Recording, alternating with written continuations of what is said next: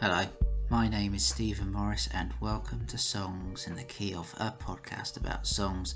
These might be old songs, new songs, or middle aged songs, anything that takes my fancy, really. Sometimes these shows will be themed around an idea, a person, a genre, or some other concept. Other times, they will simply reflect my latest obsessions, my new favourite bands, those songs I can't get out of my head. So, let's get on with it. And to start off with, fancy a cuppa? My love for tea approaches something along the lines of evangelical proportions, so it was almost inevitable that I decide to include a song about the drink in one of these episodes. The song, of course, is Have a Cup of Tea by the Kinks. The Kinks were famous for their celebration of the most English of Englishy things village greens, Waterloo sunsets, and tobacco related Cockney rhyming slang, which, which generally made it difficult for them to find their domestic success replicated in the US. For all the twangy country and western flourishes and saloon bar honky tonk piano on this song, found, lest we forget, on an album with the splendidly portmanteau title of The Muswell Hillbillies, it remains a resolutely English tune not only in its celebration of a national obsession, but also through its tongue in cheek vocabulary, sending up the instinctive resorting of all English people everywhere to address any problem, big or small, by putting the kettle on. It's a magnificent piece of observation, of wit and whimsy, and with a tune boasting five star accommodation for only the most discerning of earworms you'll be guaranteed to be singing it to yourself for the rest of the day. Always raving and ranting, and she's always puffing and panting, and she's always screaming and shouting, and she's always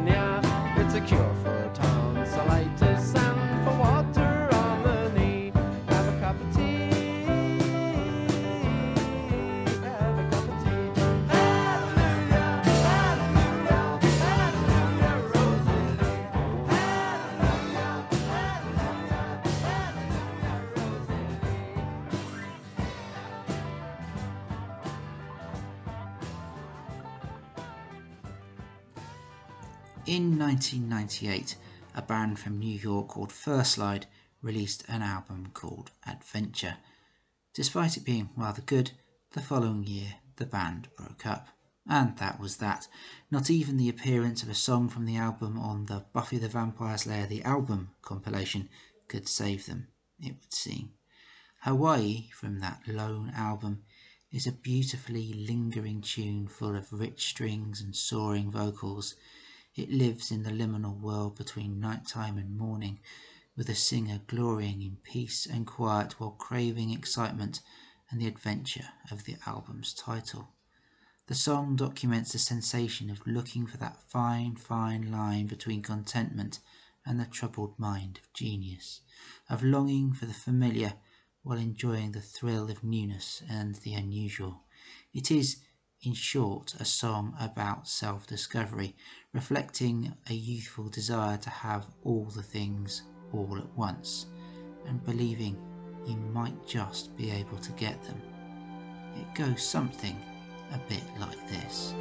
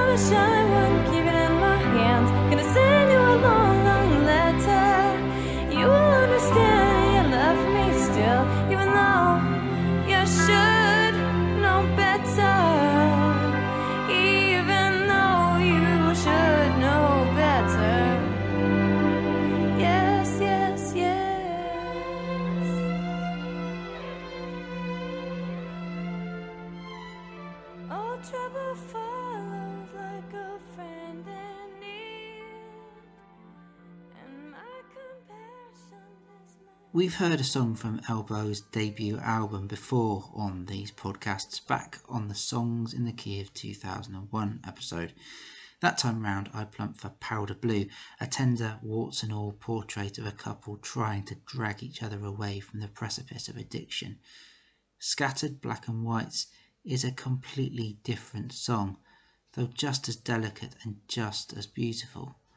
It's an utterly, utterly gorgeous way for the band to close their first long player outing. The scattered black and whites in question are collections of photos spread out across the floor which our hero is shuffling through, happy memories triggered by the sight of family members possibly long gone. In a series of single lines, Guy Garvey's vocals paint intimate portraits of the halcyon days of being a loved child, of the thrill of climbing trees and the delight a mother takes in seeing her son so happy, of some male figure, father or grandfather maybe, revelling in the boy's enjoyment of his old war stories, of the hustle and bustle of an elder sister, also loved, preparing for a night out and her family being excited for her. I've occasionally talked on here about mental health and have spoken in broad terms about my own difficulties and how I often see a counsellor. If you see a counsellor too, depending on the type of therapy they offer, you may have come across the idea of attachment theory, where people may have anxious, avoidant, disorganized, or, in the ideal case, secure attachments rooted in childhood experiences. The idea is that how we react to people, friends, families, romantic partners, as adults is reflective of the way we learn to adapt and survive as children. If we had to learn to defend ourselves from getting emotionally hurt by untrustworthy adults as children, we may end up acting like that as adults when the circumstances are actually completely different.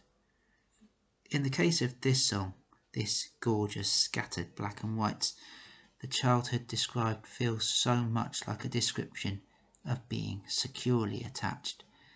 There's a line in there about, I come back here from time to time, I shelter here some days. It's a reflection. It's a reflection of what it would be great for us all to be able to do, to summon up that warm feeling of being so loved and so considered in times of difficulty to help us move on. The tune shimmers with rolling guitar ostinatos and staggered falling patterns on the piano. Garvey's delivery, all slurred and soaring, completes the magic. It's delicate, understated, and delicious. Their breakout tune, One Day Like This, from three albums later, may continue to get the crowds going at Glastonbury, but for me, it's songs like this that prove there's more to that phrase, I preferred their early stuff, than just snobby dismissiveness. This is where the true gold lies. This, then, is scattered black and white.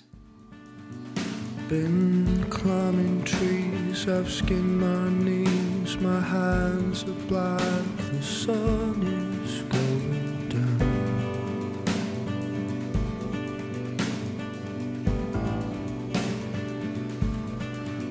She scrubs my hair in the kitchen steam. She's listening to the dream I weave today.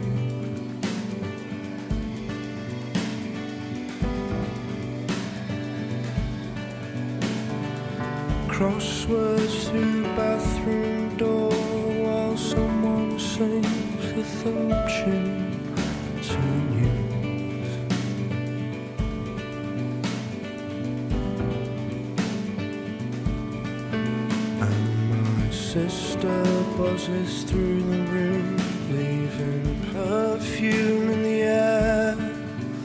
And that's what triggered this.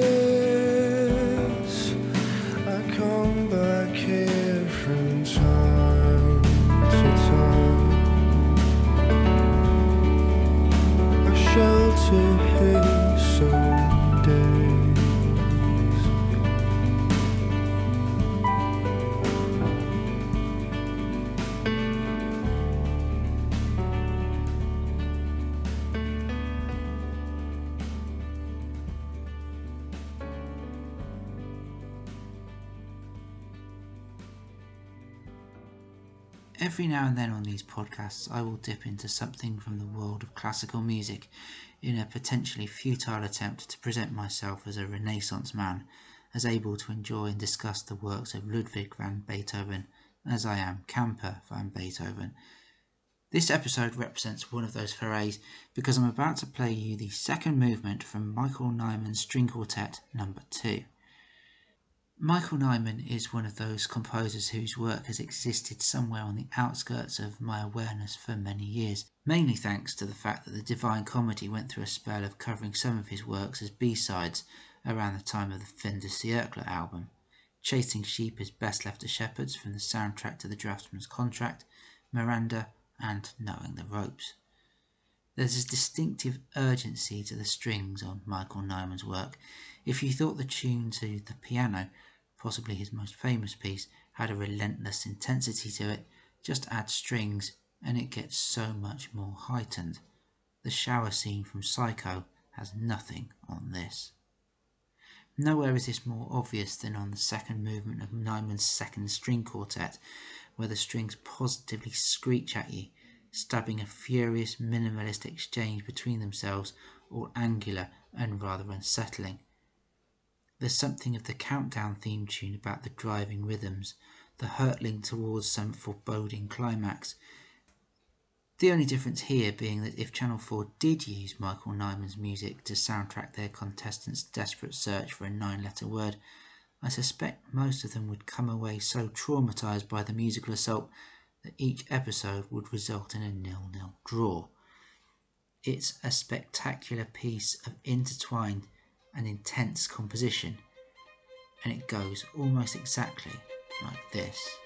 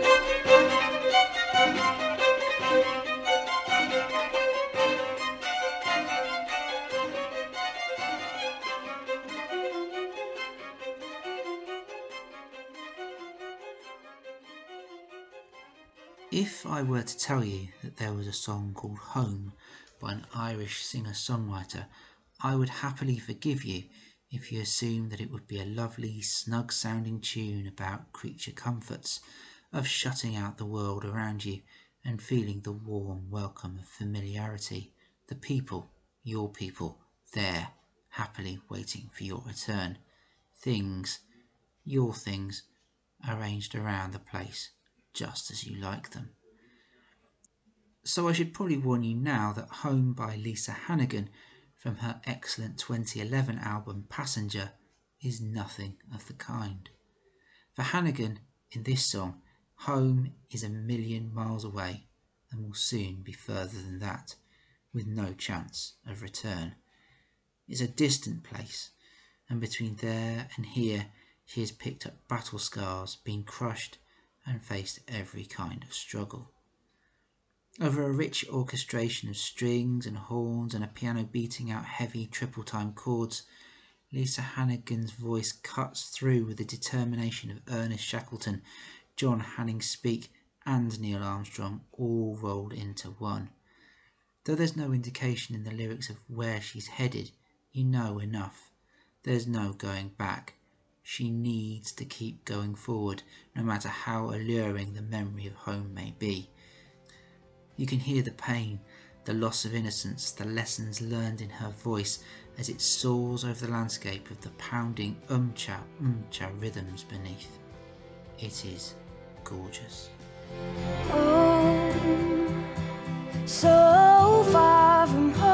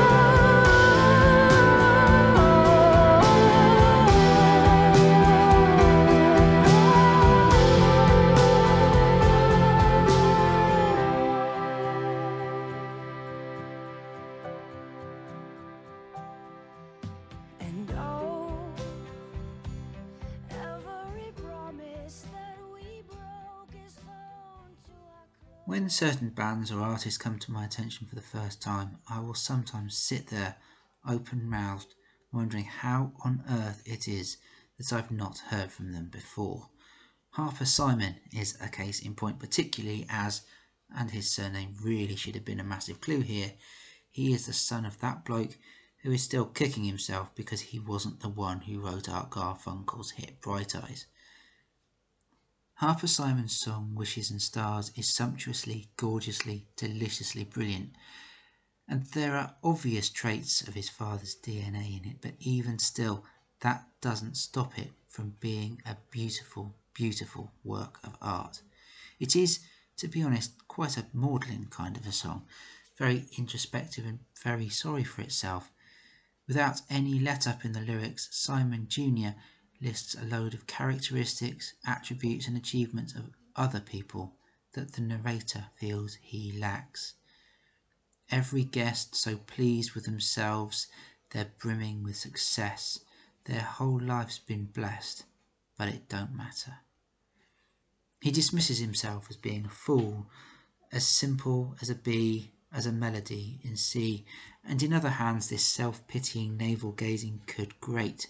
What lifts it, though, is that music, that intricate guitar playing, those vocals, the rich American apple pie harmonies.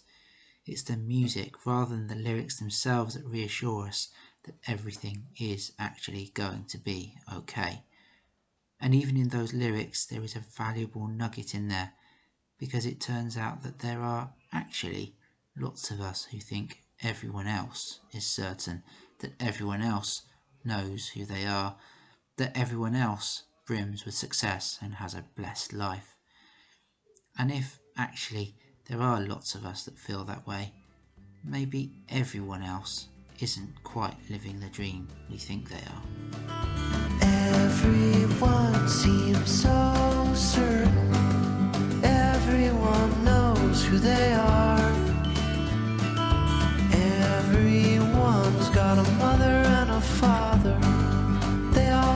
So sure they're going far. They all got more friends than they can use. Except me, cause I'm a fool. I'm simple as a B, as a melody in C, but it don't matter.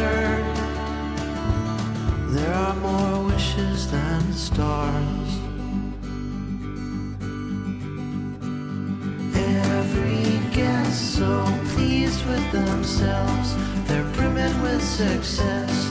Their whole life's been blessed, but it doesn't matter. Everyone's been on a holiday and song. Well, they just got back from one. All they do is just have fun.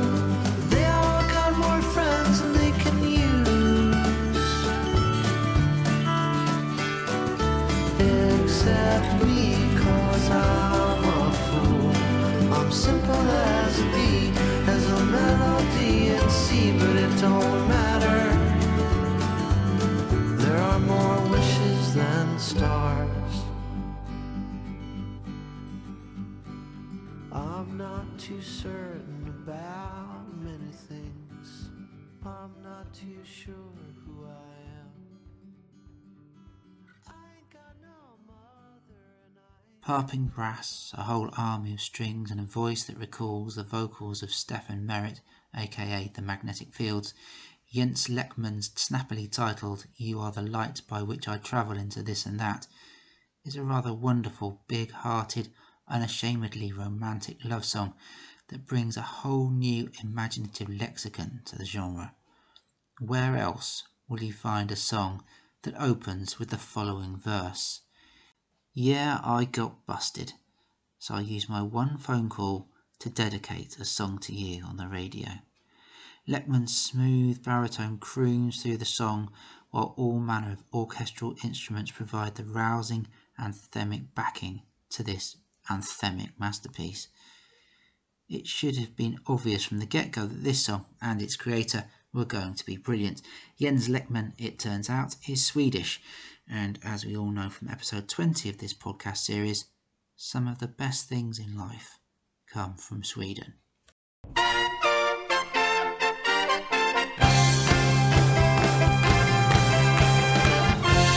Yeah, I got busted. So I used my one phone call to dedicate a song to you on the radio.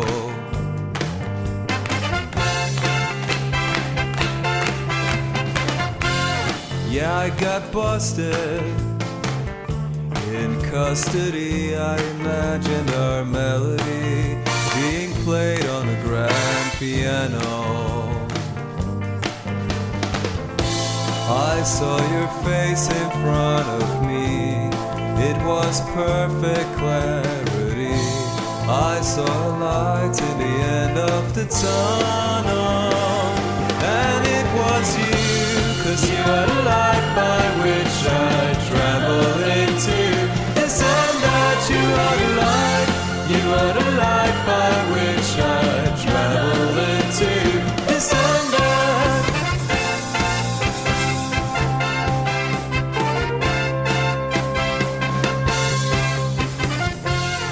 Yeah, I got busted.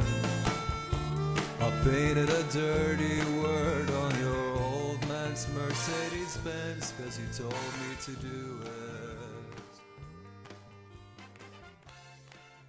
Ron Sexsmith has lurked on the periphery of my musical attention for as long as I can remember. I've got a vague recollection that one of his songs appears on an acoustic compilation album I got many, many years ago.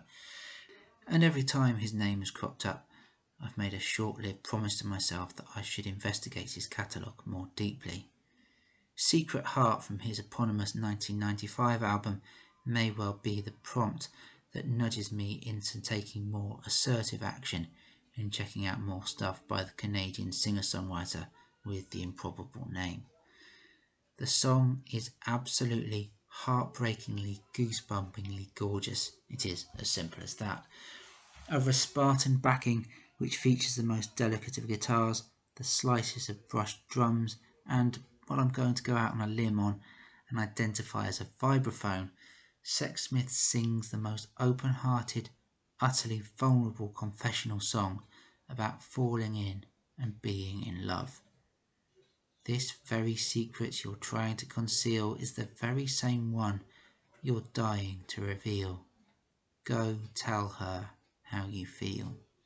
We've all been there. Hey, maybe you're there right now. And if you are, luckily enough, you've got Mr. Sexsmith now to show you the way. Secret heart, what are you made of? What are you so afraid of? Could it be three simple words? Or the fear of being overheard? What's wrong? Let her in heart.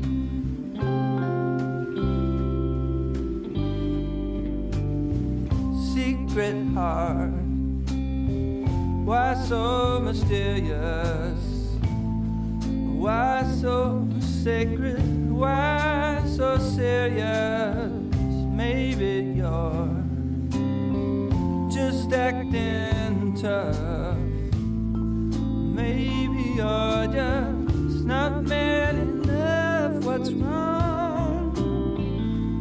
Let her in on your secret heart. This very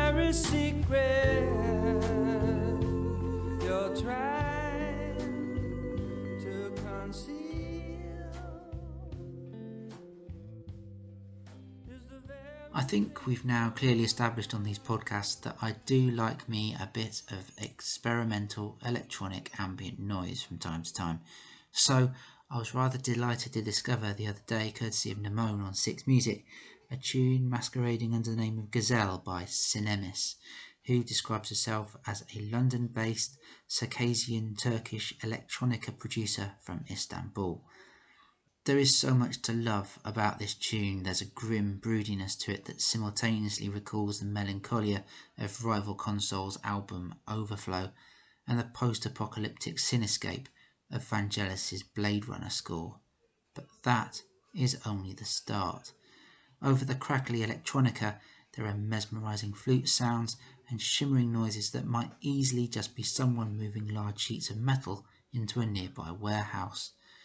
There are distorted human vocals ahhing, and beneath it all, that thrumming, vibrating bass line keeping everything feeling suitably unsettled and on edge, but in a weirdly chilled out kind of a way.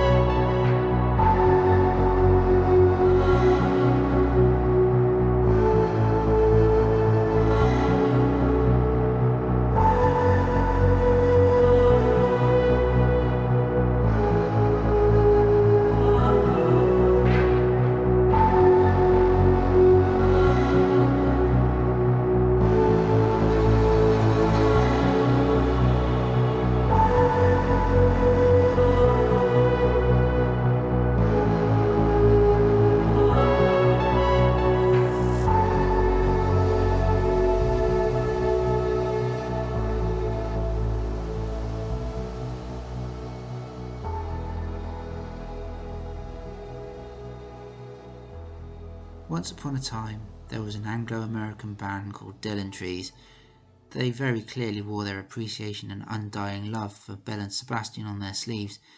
By no means did this make them absolutely Stuart Murdoch and co copyists, but it was clear that Dylan Trees were keen to explore the same sound palette as the boys and girls with the Arab Strap, all whimsical, mellifluous sounds, soft vocals, close harmonies, and an array of acoustic instruments. Molly, from their Three Times of the Day EP, is one of those TARDIS like tunes that seems so much longer than it actually is. It may extend for more than 60 seconds over the typically prescribed three and a half minutes for a standard pop song, but the various miniature movements within the song make it feel so much bigger than it is. With it come hints of the Beach Boys, with those echoing drum beats, David Bowie, the Kinks, and White Album era Beatles, well, Paul McCartney to be specific. Starting with a slow paced, jerky, stop start acoustic guitar introduction, it moves into a gorgeous male and female duet, a homage to an actress in the 1970s. It expands and contracts as it moves along, big sounds, small sounds. There's thick brass bombast and stodgy guitar chords in the loud bits, tender, distilled strumming, and gorgeous oohing and ahhing in the quieter moments. And on top of that, there's a spectacularly slurred solo from a trombone that sounds like it shouldn't be allowed behind a steering wheel anytime soon. Lyrically, the song is an absolute verbal delight, all wordplay and creative spinning on English idioms. That evocative opening line, for example, I was a child in the sense I was mild mannered, and no piano to play my heartache away. It is, quite frankly, a model of linguistic dexterity up there with the best of Ray Davies' finest, perhaps even poets like E. E. Cummings as well. It's a fantastically evocative song, a coming of age portrait of suburban boredom, dreams of Hollywood glamour, and the rather devastating realization that your idols are not the gods and goddesses they appear to be. All told, it's rather spectacular, and it goes rather a lot like this.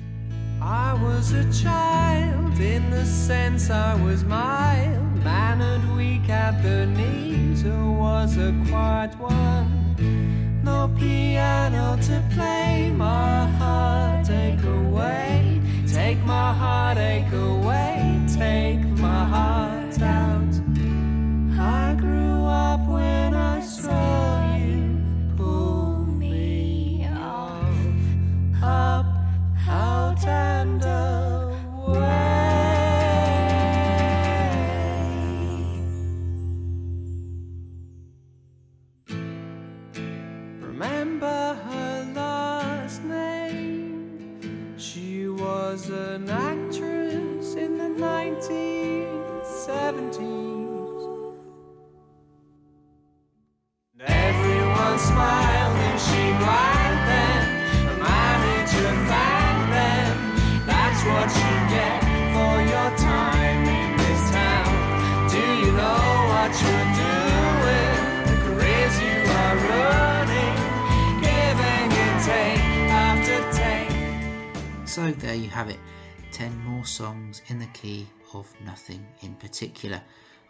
you enjoyed them. Let me know what you thought by responding to the post for this episode on Instagram. Just look for songs in the key of. And don't forget to head over to the Spotify playlist for this episode where you can hear all the songs in full. I'm always on the lookout for new songs to listen to, enjoy, and talk about. So if you're a singer, songwriter, band member, or just a good old fashioned music fan, please do drop me a line with your recommendations of things to listen to and to share. I'll be back sooner or later with songs in the key of something or other else sometime soon. In the meantime, have a marvellous few days and nights till we meet again.